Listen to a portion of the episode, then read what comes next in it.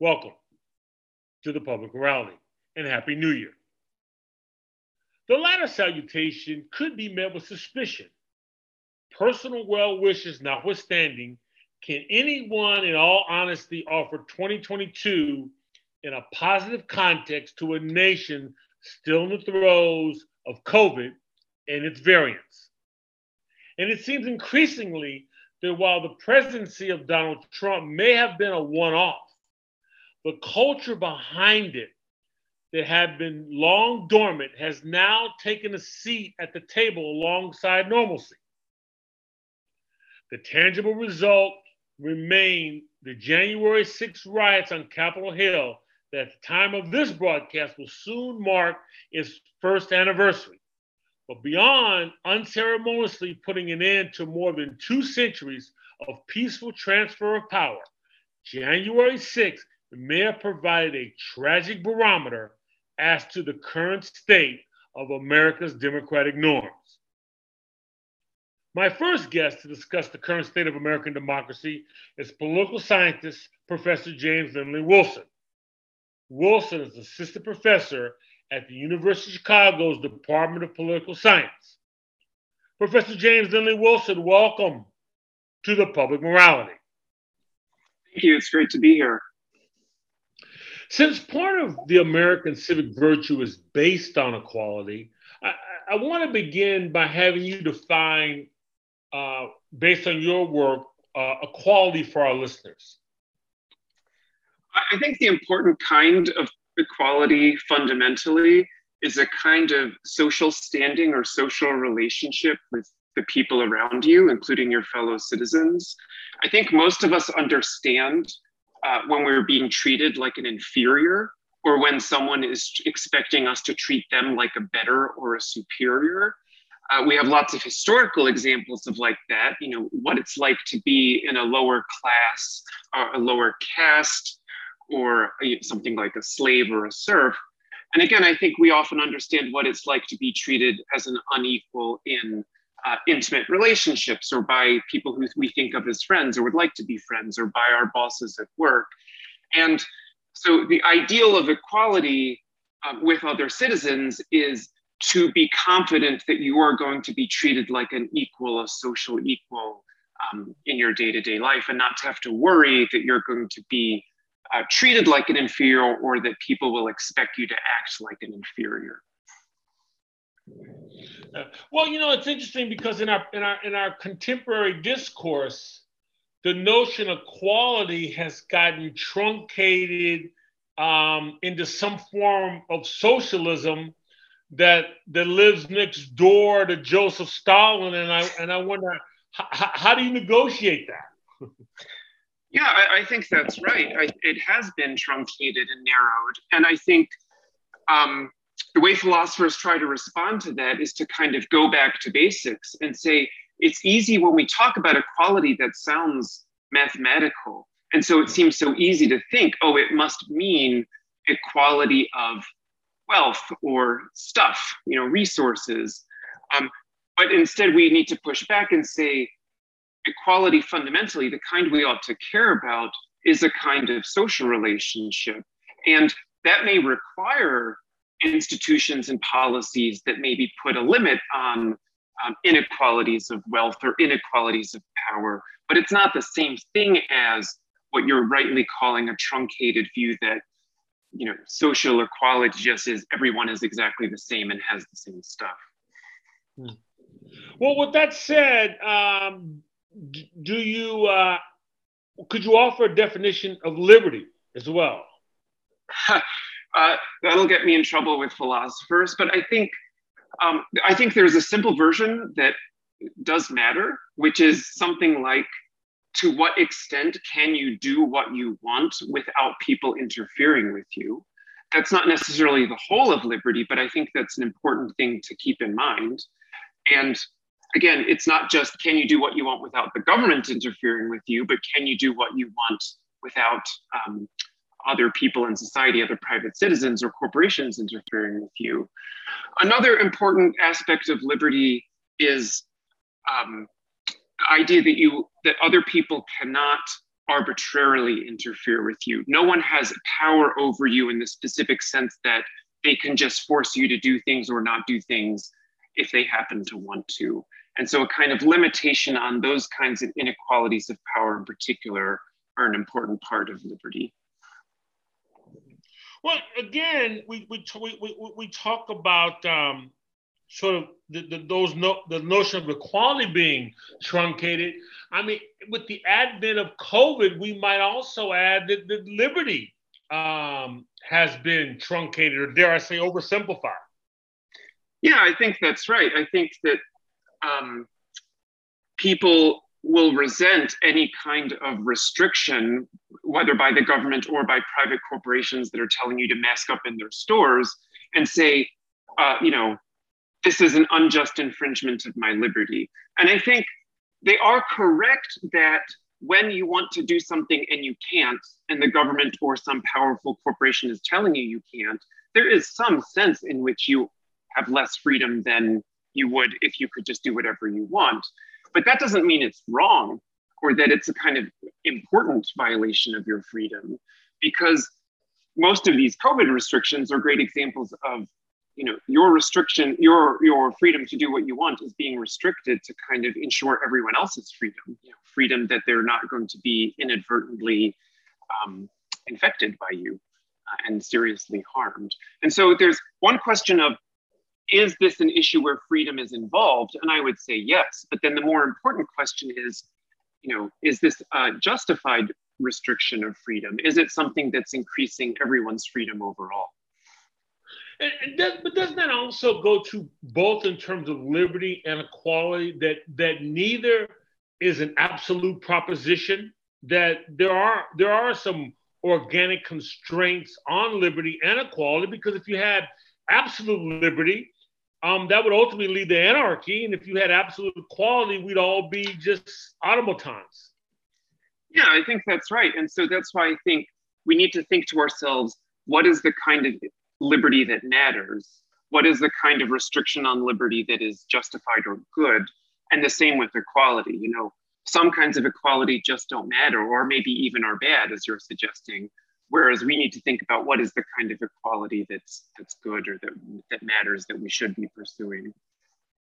Now, now, now, uh, Professor, when you consider America's democratic Republican form of government, is there, in your view, a correlation between the strength, the current strength of our system, uh, and its weakest link? Like, for example, um, if we looked at measuring the strength of our democracy by, let's say, a, a presidential election where we had 40% voter turnout. So there's that correlation between the strength of democracy versus its weakest link. And I and, and help me flesh that out if I'm not. If I... Yeah, great. Um, I mean, when we're thinking about, I, I, think there are many weak links in our democratic system. It's wonderful. Many parts of it are wonderful and innovative, but it has many weak links. Um, when we're talking about participation specifically, I do think we need to think about what is it that we are concerned about? Because you could imagine a, a kind of ideal society where a lot of people don't vote because they're just pretty happy with how things are. And they're just confident that those 40% that are voting are representing them well at the polls. And so it's just not important for them to vote. But I think we all know that's not the situation in the United States. And that's not why we have low participation. At least to a great extent, the reason we have low participation is because uh, a lot of citizens don't get very good educational opportunities. So they don't really have an opportunity to kind of learn what kinds of political participation might actually help me or the people that I care about.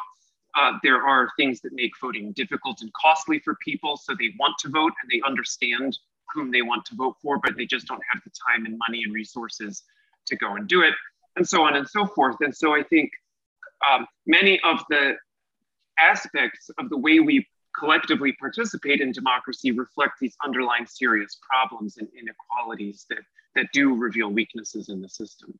You, you mentioned there were some other weaknesses. You care you care you care to uh, mention a couple of those, if you don't mind.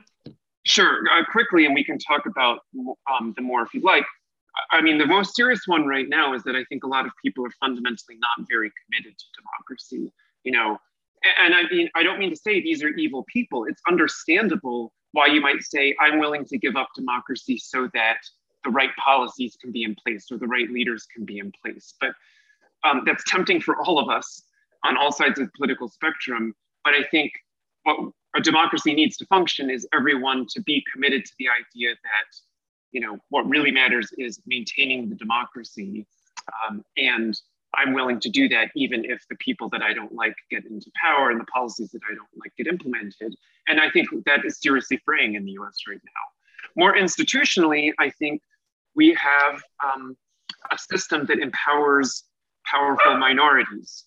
Um, that is, that we have a system like the Senate, um, like the power of the Supreme Court. Um, sorry about that. Um, the the um, gerrymandering in the states and in the House of Representatives that disempowers ordinary majorities of citizens um, from fairly exercising their power. And that's a serious problem. It's not that a democracy always means the majority always gets their way, but the particular way in which we empower minorities institutionally tends to empower uh, the people that already have a lot of power. The founders, in, in creating this sort of democratic Republican hybrid were concerned that you could have a majority that would just have its way. So they put in place some minority rights. Have we sort of crossed that threshold where now minorities are emboldened in a way maybe beyond um, the founder's imagination? I think we have. I mean, I think we we crossed that line in 1787, probably. Not not to criticize them particularly. They had a difficult political scenario they had to deal with, but um, because I think, again, the problem is not so much just minorities, do they need protection? Of course, many of them do. And historically, of course, racial and religious minorities are kind of at the top of that list. It's that the way in which our system was constructed, I think not necessarily intentionally, but how it's played out, has been that the minorities that are protected by unequal representation in the Senate, by who tends to get on the Supreme Court and how they tend to judge um, by various other factors um, tend to be minorities that already are, are um, more empowered than the rest of their citizens. So it's they tend to be institutional features that empower white citizens, that empower richer citizens, and so on. And that's a problem. It's not that we're trying to protect minorities, it's that we have the effect of protecting the wrong minorities in the sense that they're minorities that already have a lot of power, not that they're bad. Mm-hmm. I mean, no offense to, to Harvard. I, I, think we we both attended that university. No offense to Harvard uh, or Yale for that matter. But I, I, I, would be, you know, did you know that Sandra Day O'Connor was the last Supreme Court justice not to attend one of those institutions of higher learning? And she went to that paltry institution called Stanford, Stanford Law. So.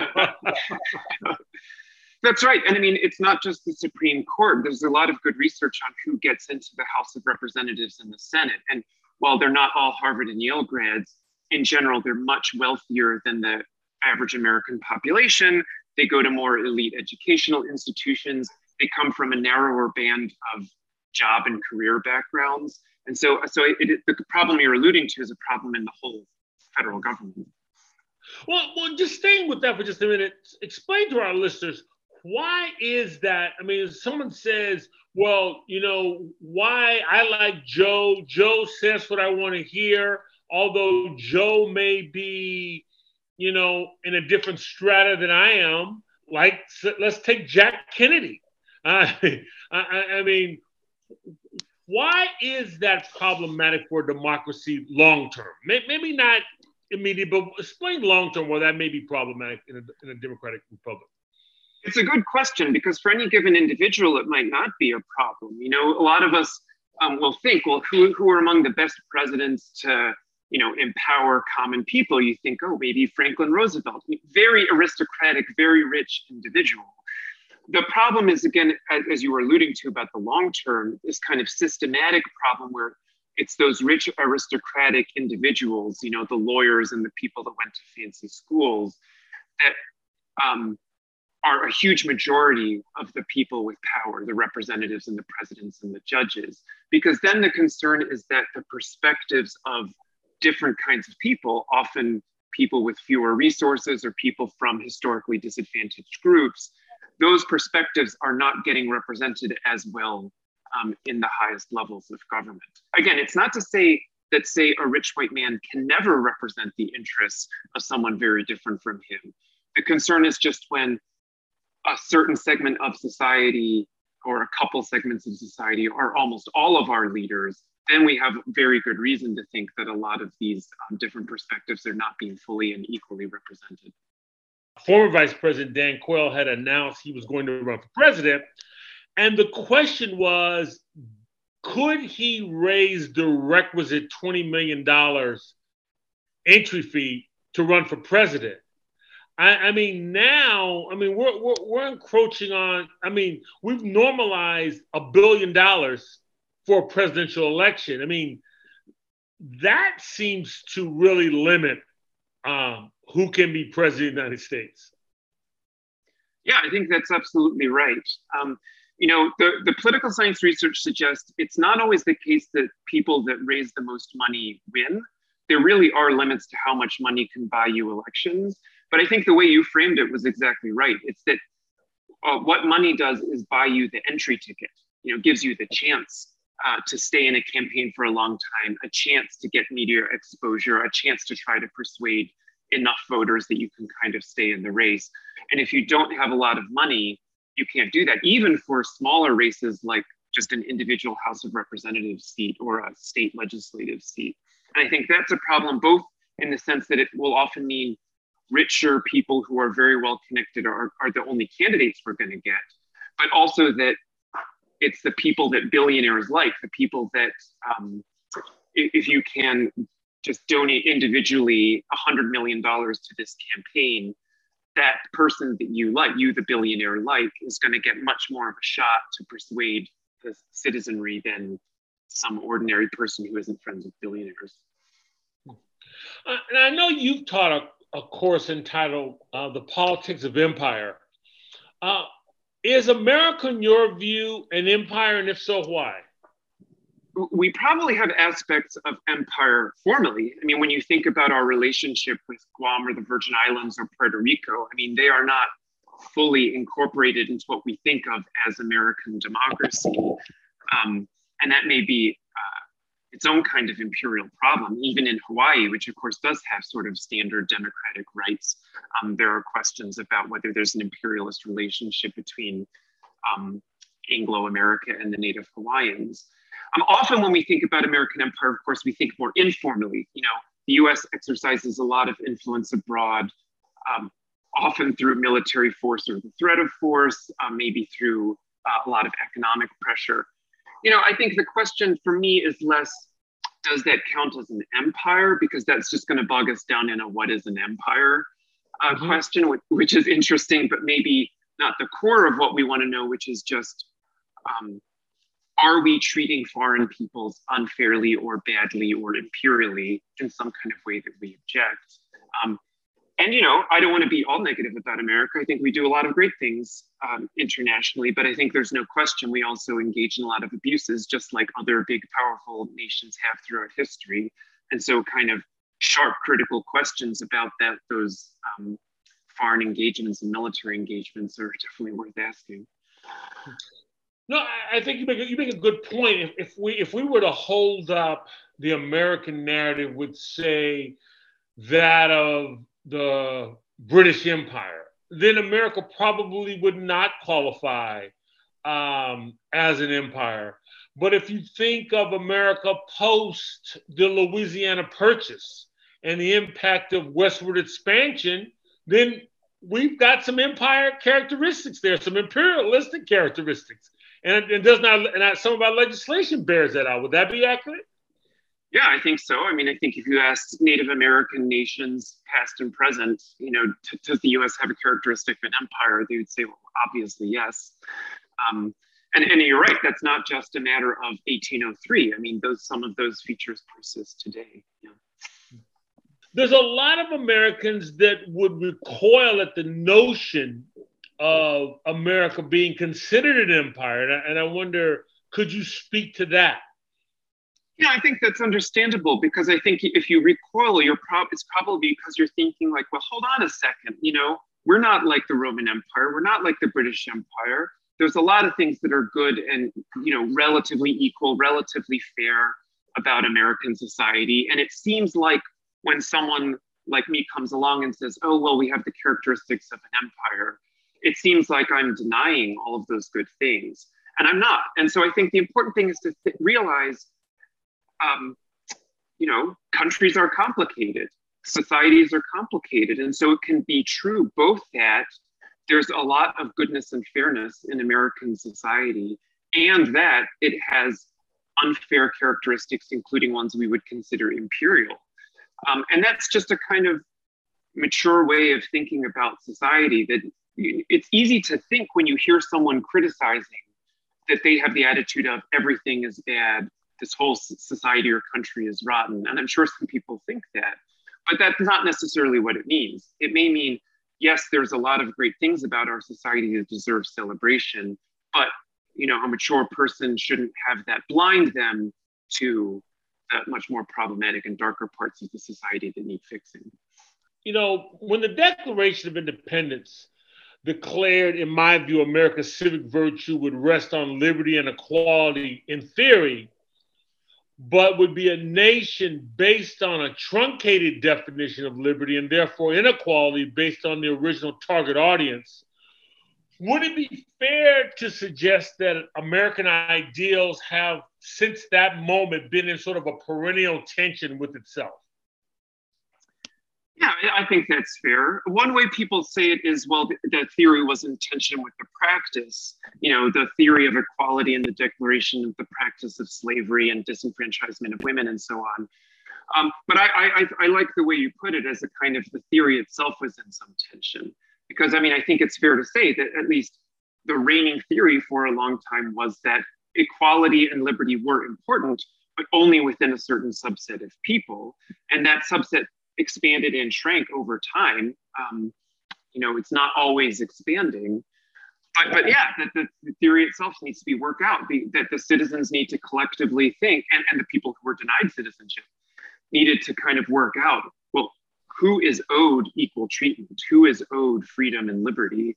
Um, and that's been a you know, huge part of the American narrative do you think that some people harbor in their minds if so if we have marriage equality uh, and i'm not gay or lesbian what does that mean for me? Am i losing some equality? Do you, do you think that's which is which has never been the case the expansion of equality is never equality is not a finite resource. And so do you think that's still at play in some of the, the expansion of equality?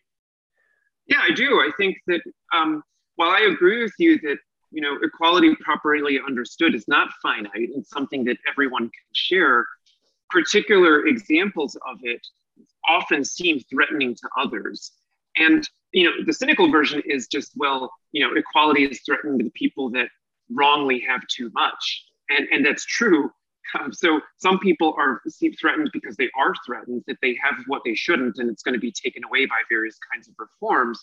But a lot of um, resistance to equality, I think, is based on this idea that, you know, something like marriage equality, okay, it doesn't stop me, a heterosexual, from getting married, but I think it's wrong. You know, the voter is thinking, or the citizen is thinking, and it's maybe a signal that people like me, people with a certain kind of conservative religious outlook, let's say, are um, in decline.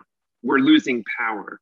And so I think that kind of social threat of we have a certain amount of power that we think we're entitled to and we're losing it is often in the background of anxieties about expanding equality or freedom. All right, we've reached the point uh, of the of the conversation. We're going to have a little fun now. We're going to cause you to to to imagine. So I'd like for you you to imagine uh, the House Select Committee investigating January 6 riots almost a year ago. And they called two expert witnesses to assess America's democratic norms. All right. You, you with me so far? Yeah, yeah. All right. So the first expert witness, and we're going to have you tell us what this expert witness is going to say.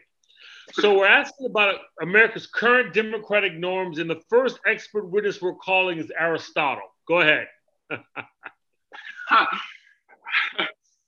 okay. So the first thing I'll say is, as Aristotle, is that you shouldn't even be trying to have a democracy in the first place. What you really want is the rule of um, expert elites. And your job in society is to have there be as many expert elites as possible and rules shared by them. But since you've called me to ask a question about America's democratic norms, and I, Aristotle, am a kind of political scientist who studies all kinds of regimes, including the ones I don't like, um, I'll tell you. And the important thing is that elections are not fundamentally democratic in the true sense, in the true sense of having ordinary people rule. Elections are oligarchic, they promote the rule by a few. And it's both because of the ordinary fact that when we elect people, we only elect a few people, a couple hundred people in the Congress. But it's also because the sociologically, the way elections work is that they tend to advantage and tend to choose uh, the rich people the people who are already social elites. And those social elites do not rule for the benefit of um, the general population, the demos, the people. And so, if you want a real democracy, I, as Aristotle, am telling you, you need to incorporate into your political decision making procedures that elevate into real decision making power many more ordinary citizens. The way we do that in ancient Greece is by lottery selection. We just randomly choose citizens to kind of serve for a year or two in various offices. There may be more modern versions of that, but whatever the specific institutional choice, what you need to think about if you want to be a real democracy, to have real equality among the citizens, is not that I'm saying you should, is uh, more ordinary people and making real decisions in government. Thank you, Mr. Aristotle. Now, uh, the committee would now like to call uh, uh, Immanuel Kant. okay, wow. All right. Um, I'll try not to be too weird. The um, You can't help it's unavoidable. I'm sorry. It's unavoidable. okay. um, yeah, okay. So I'm gonna skate quickly by my my really problematic scientific racism and say that um, if you're asking me about democratic norms, I agree with you. So I, the way I put it is that we should have Republican constitutions. And so what that means is that you know, we need to have institutions that basically equally empower all citizens. Um, so something like a real democracy, in the sense, uh, real meaning here, each citizen has equal share of control over the lawmaking. Um, and that's compatible, unlike my colleague Aristotle, I think that's compatible with elections and having a selected legislature. You don't have to have lottery representation, but you would need to have an electoral system in which um, we really can say all citizens are equally participating, equally deciding um, who's in charge of the legislature. We need a firm separation of powers be- between the legislature and the executive to have a certain kind of independence in how the law is being executed. And then um, a little more radically, we need to orient ourselves to establishing what I call a cosmopolitan constitution, a constitution, a republican organization of government between all of the states in the world. so that means we should encourage other states to be republican themselves, and we should form a kind of not a world state, but a kind of common organization, international organization or government that regulates our affairs together. And so it's not fundamentally Republican or what you would call democratic to kind of go it alone in world affairs, even if you're trying to do the right thing all the time. You need to be sharing your decision making power uh, with other republics. Uh, so, what I gleaned from uh, our two uh, expert witnesses is one, a form in a contemporary sense, what we may call term limits in, in, in some way. From uh, Mr. Kant, I get that maybe maybe a little isolationism is is is uh, can work. I think for the, the Aristotelian point is less about how long. It's true that if you're constantly rotating between citizens, that sort of necessarily requires term limits. But the objection is the diagnosis of the problem is not fundamentally that some senators been around for 30 years. It's that in aggregate, the people in the Senate and the House are only drawn from one small elite segment of society.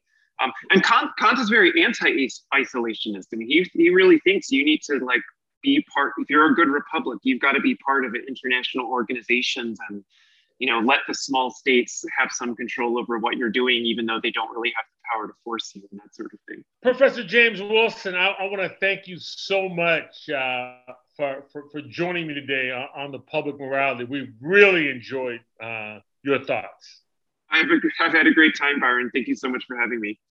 Stay tuned to the public morality as I speak with Harvard professor Daniel Carpenter. That's coming up on the public morality.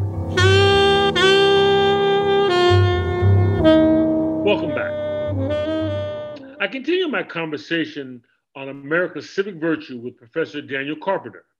Professor Carpenter directs Radcliffe's social science program, and he is the Allie Freed professor of government in the Faculty of Arts and Sciences at Harvard University. He is also the author of Democracy by Petition Popular Politics and Transformation, 1790 to 1870. Professor Daniel Carpenter, welcome to the public morality. Uh, thank you very much, Byron. It's an honor to be here. I would like to begin uh, by having you define American civic virtue why is a component key to sustaining this democratic republican form of government in your view? Well, uh, a republic, and I, I, think for the most part, um, what most of us call a democracy or a representative democracy depends uh, heavily um, uh, upon the judgments and behavior of its citizens. And if those citizens are corrupt, and I don't mean corrupt just in the sense of taking bribes, although that's one possible form, um, but uh, devoted so much to their private interest that they neglect the public, you know, unwilling to tolerate people of other creeds, other beliefs, other races, genders, uh, uh, uh you know, other other uh, you know human um, other human beings uh, then a republic will fall apart. Either it will basically uh, turn inward and there won't be enough commitment to uh, the public good or or i should say and or uh, there will be factionalism excessive factionalism where people become more um, dedicated to their uh, their organization, their preferred party, uh, than to the country. Um, and it's also possible that uh, they will um, injure each other, and and uh, and I, I, mean that in the broadest sense of the term, um, and and especially trample upon uh, minorities of all forms. Um, and so I think that that notion of of virtue, a commitment to the public, to the public sphere, and to the public, including all of its people, the, the, the people regarded as a plural entity, uh, uh, uh, as in, you know, the, the many in one, you know, a pluribus unum. Uh, that is the, the notion of civic virtue that, that I subscribe to and that I teach.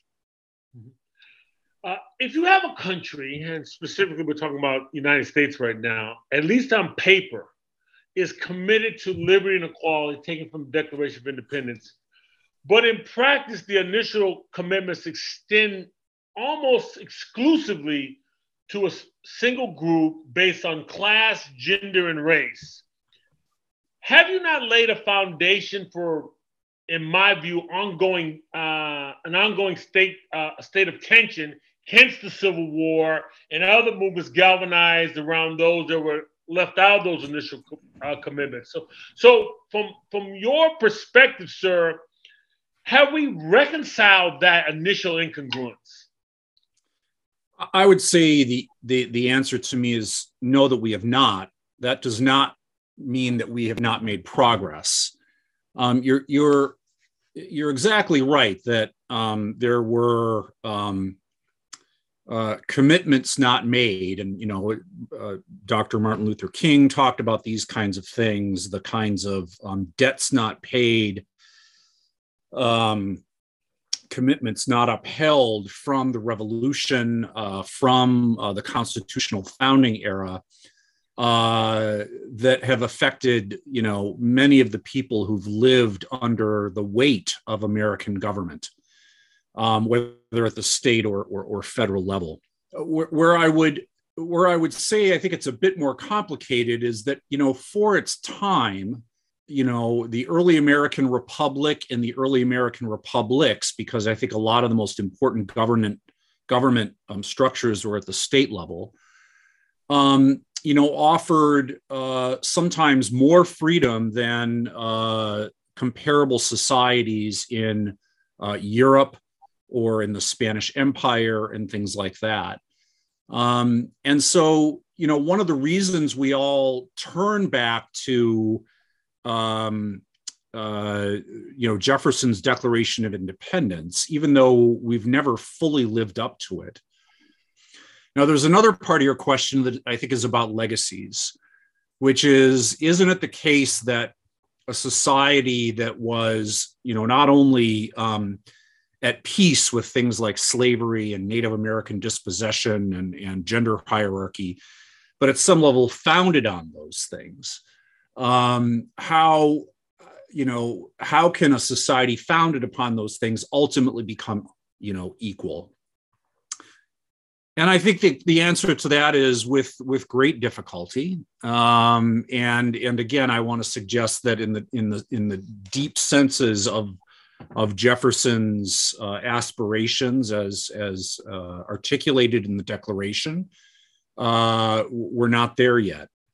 But but one thing, you know, so two things I, I would say is that um, you know the the imperf the deeply deeply imperfect union uh, of uh, the Constitution um, and the early uh, United States um, did. I mean, it was it was at some level a constitutional failure. What happened in the Civil War, um, and the reason that that should be obvious is uh, among the many reasons that should be obvious is not merely that it was the bloodiest war on American soil, not merely that it took uh, uh, that war to end slavery and not a consensual political process, um, but also that we had to add three amendments at least to the Constitution uh, after the conclusion of that war 13th, 14th, and 15th.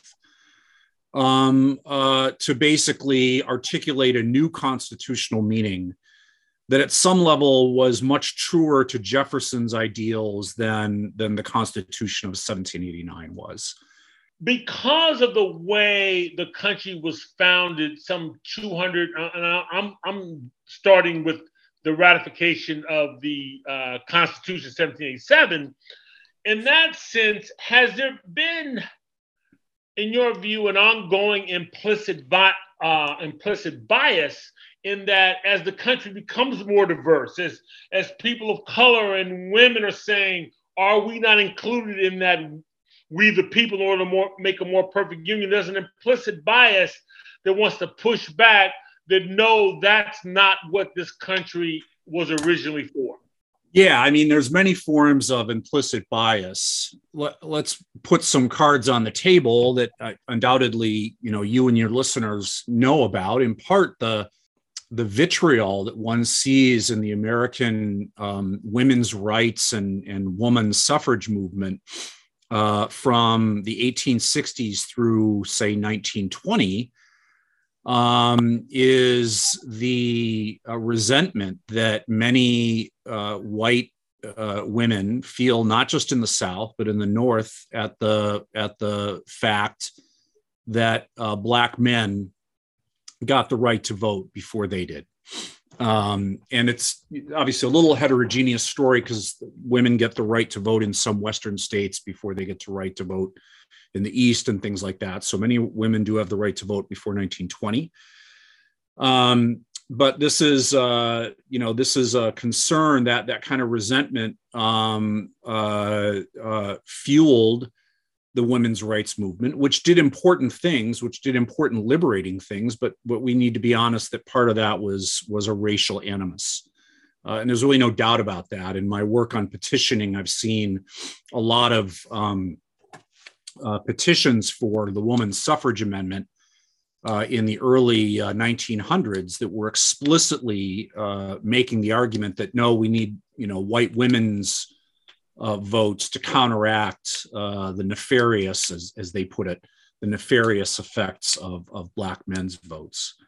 Uh, and I think it's fascinating to kind of look at some of those stages when European immigrants, who we would today regard as, oh, these are white folks, um, were when they, uh, you know, first arrived or first generation or so, and you know, Irish, German, uh, uh, um, Italians, Italian. Uh, Jews, others uh, were were not considered white. Um, they almost had to fight for that, um, and I think that's an important process too of what you're talking about. No, lot, lots of signs and uh, advertisements during that time period you're referring to would say things like, you know, help wanted, uh, Italians need not apply or Germans need not apply. So there was a lot of that going on, right, at, at, at, that, at that time. Well, well, Professor Carpenter, take us through a little bit of your latest book, Democracy by Petition Popular Politics and Transformation. Where do you place that work, not only historically, but, but in this present sort of zeitgeist that we're wrestling with? Well, thanks. Yeah. Um, uh, this is a this is a book about um, how people from you know the early 1800s 1790 through 1870 probably did more petitioning than at any other time in American history, um, especially the 1820s through the 1850s. And, um, you know, let me just first say that when you talk about some of the, you know, the unkept promises of the Constitution and of the Declaration of Independence, many of those petitioners, and they were, you know, city artisans and and free blacks in places like Boston, Philadelphia, New York, Baltimore. Uh, they were Native Americans, the Cherokee, the Seneca, uh, the Ojibwa. Uh, many of them, I, I, talk a little bit about petitioning in Canada, things like that. Many of the people who called for greater equality and making our republic a more equal republic, uh, uh, a republic truly governed by the people, a democratic republic. Many of those people were petitioners, and many of them um, uh, had their greatest voice through petitioning, in part because either they didn't vote or their votes weren't very pivotal. Um, and, and so, a big argument, uh, as the title suggests, is that our democracy came about in part, not certainly not entirely, by petitioning. Uh, we see petitioning at the origins of the Whig Party. We see petitioning at the origins of the earliest anti slavery parties, like the Liberty Party, and thus the Republican Party.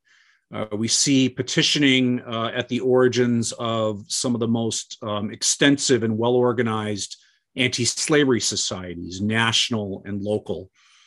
Uh, we see petitioning um, that allowed Native Americans who were under immense uh, duress from the removal activities of the federal government um, to at least uh, you know capture a part of the political agenda and to open a debate about these things that that really weren't being debated before and in many cases that didn't did not did nothing to stem the tide of their losses but in some small respects as i argue in one of the chapters uh, the seneca in new york uh, ojibwa in ottawa and michigan uh, and some Canadian tribes actually allowed them to hold on to lands that, were it not for that petitioning, probably they, they would be removed from today, erased from. Uh, women, um, you know, as they begin to organize uh, and call for not just suffrage rights, but the ability to own property in a marriage, um, which which happened, uh, you know, first important statute uh, for that is in Massachusetts in the 1850s that organization happens not because they have votes, but because they they're, they're able to petition. Um, we even had feudal tenure. We had you know manorial land tenure that looked like you know old regime France in New York, uh, in this country until the 1860s. And it was largely a petitioning campaign, uh, along with some um, protests, some violence, and some ingenious legal strategy that allowed uh, tenant farmers to basically overturn that system. So, the first thing I'd, I'd, say about the book is that it talks about the rise of our democratic republic. In part, you know, when we think about democracy, we think about voting as we should. Um, but we forget that there is another important technology of citizen action that involves a direct communication of citizens with office holders, and that's petitioning. And we often forget that aspect. Um, I think one thing I would say in terms of what it means today um, I mean, one of the things I'm very clear this, you know, this book ends in 1870, and, and at some level, um, you know, the, kind of heady petitioning culture that I write about, we're never going to get back. Um, we don't petition as much as we used to. The online petitions that you know you or I or your readers or your listeners, excuse me, might sign, um, they usually just go into the ether. Um, you know, we can petition uh, you know, a president to overturn a policy, but usually that petition just goes out there into the internet. It uh, actually isn't necessarily delivered to the president or to Congress or to a particular individual. And unlike the 19th century, the period that I write, Congress and the president aren't expected to respond to those petitions. Sometimes they will, but often, most often, they won't.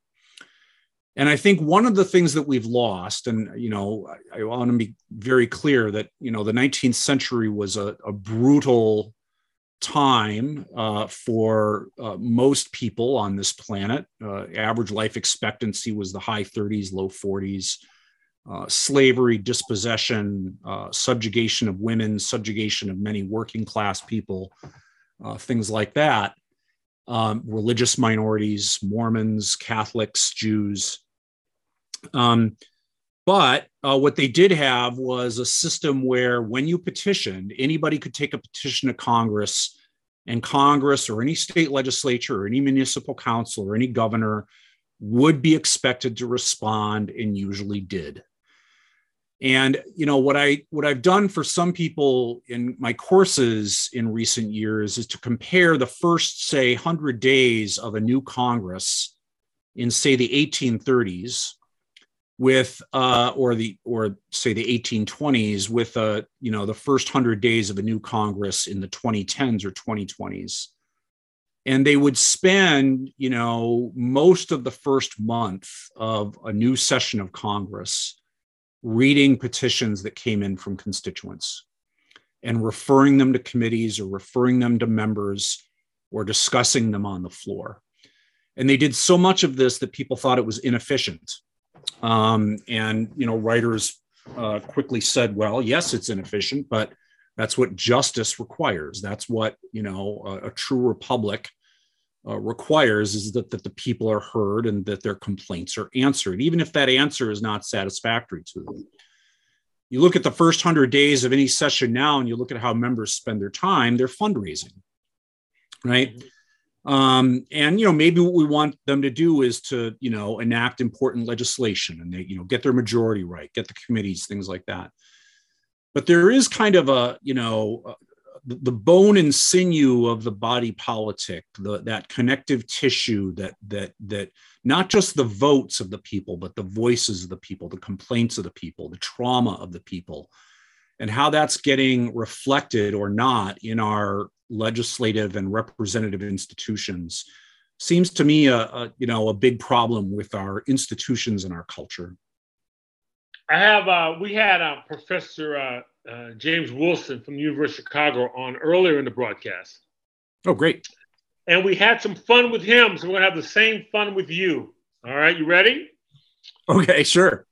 All right, I want you to imagine that um, we're at the the House Select Committee on on the January 6th riots, and they call for expert testimony, and um, and with um, one of the people that uh, Professor Wilson had to speak for was Immanuel Kant. You, uh, sir, you mentioned him earlier, but the expert testimony I'm asking you to speak for is Montesquieu. So, how are we doing with our current assessment of our American democratic norms, uh, Mr. Montesquieu? You have the floor. Excellent. Well, I can't do justice to the Baron, um, but I will say I think, um, if I may, uh, uh, Montesquieu, uh, the, the, select committee will very much want to read my uh, Montesquieu's writings on the commercial republic, in part because I argued there, Montesquieu, that um, the value of commerce to a republic was to soften men's mores. Now, of course, I, Montesquieu, was writing uh, uh, to men at the time, so let's uh, let's update this. Um, but the spirit of moderation, of compromise, um, the avoidance of hostility, the avoidance of violence, these are important virtues. They're not the only virtues, but they're important virtues in any republic. So too is the spirit of toleration, the toleration of Catholic for Protestant, for Jew, uh, of white for black, for Native American, and others. And so, you know, I, Montesquieu, could not have written that important part of uh, uh, the spirit of the laws did I not believe that the virtues that um, are furthered by commerce, and I let me gloss here to say, commerce doesn't mean all capitalism. It certainly doesn't mean, uh, you know, uh, the, you know, uh, uh the, the slavery riddled capitalism uh, uh, that that suffused much of North America. Um, but all societies have engaged in trade and commerce. Uh, and uh, what uh, Montesquieu argued about commerce and having those softening mores um, presupposes that this idea of having softened mores uh, in a spirit of compromise, a spirit of tranquility, as the preamble of our Constitution uh, discusses, uh, and the spirit of true Republican virtue means that the kind of behavior that we saw on January 6th and that maybe we see quite differently in airports and airplanes all over the country today uh, or on our streets is simply incompatible with civic virtue and incompatible with what with what it means to have a democratic republic. Professor Daniel Carpenter, Harvard University, thank you, sir, uh, for joining me today on the public morality. Much appreciated. Thank you, Byron. It was an honor to be here. The public morality welcomes your comments. You can contact me at byron at publicmorality.org. That's Byron, B Y R O N, at publicmorality.org. You can follow me on Facebook as well as Twitter. The archive broadcast can be found on iTunes, Spotify, Amazon Prime, and SoundCloud. Those listening to the Public Morality on WSNC can now listen on its app. Using your mobile device, simply go to your application page, search WSNC 90.5, and click Open to listen from anywhere. And once again, I want to thank Elvin Jenkins and Michael Burns at WJAB in Huntsville, Alabama, for allowing us to broadcast the Public Morality at their studios. The Public Morality is produced at WSNC on the campus of Winston-Salem State University. For all of us at the Public Morality, I'm Byron Williams.